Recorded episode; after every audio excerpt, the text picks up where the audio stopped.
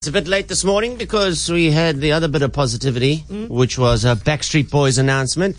So, um, one of the mainstays of this bit is a guy called uh, Gopal Das. He's incredible. I just love his tone. He's chilled, he's calming, and he's reassuring. And he's talking about just that, adding positivity. It was a hot summer day in Mumbai. One of those days when the humidity is so high that you sweat like crazy. I decided to make some fresh, cool lemonade for myself.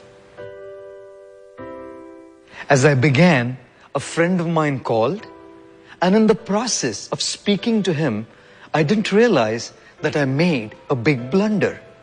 I ended up adding about five times the amount of lemon to the water than what was actually needed.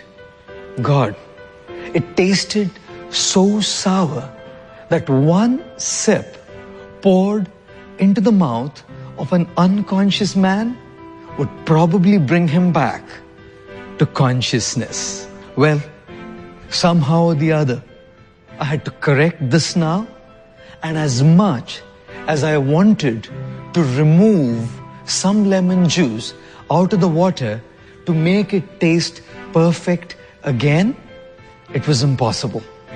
Because some things in life can just never be undone. There was no way to remove the extra lemon from the water, but there sure would still be a way to fix the problem. The only way to correct the situation was to add four more glasses of water and dilute it. And here I was.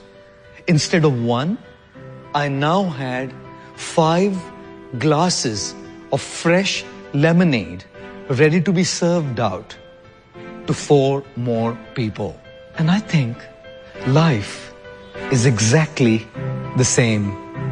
Sometimes we cannot undo some things that may have gone wrong in our life. Some wrong decisions, wrong choices, wrong investments, wrong words that we may have spoken can never be undone. Not that we shouldn't try. We should definitely give our very best. But after having done what we can, when we cannot reverse things, to still keep trying is like attempting to remove lemon from water. And I think that would be such a sheer waste of time.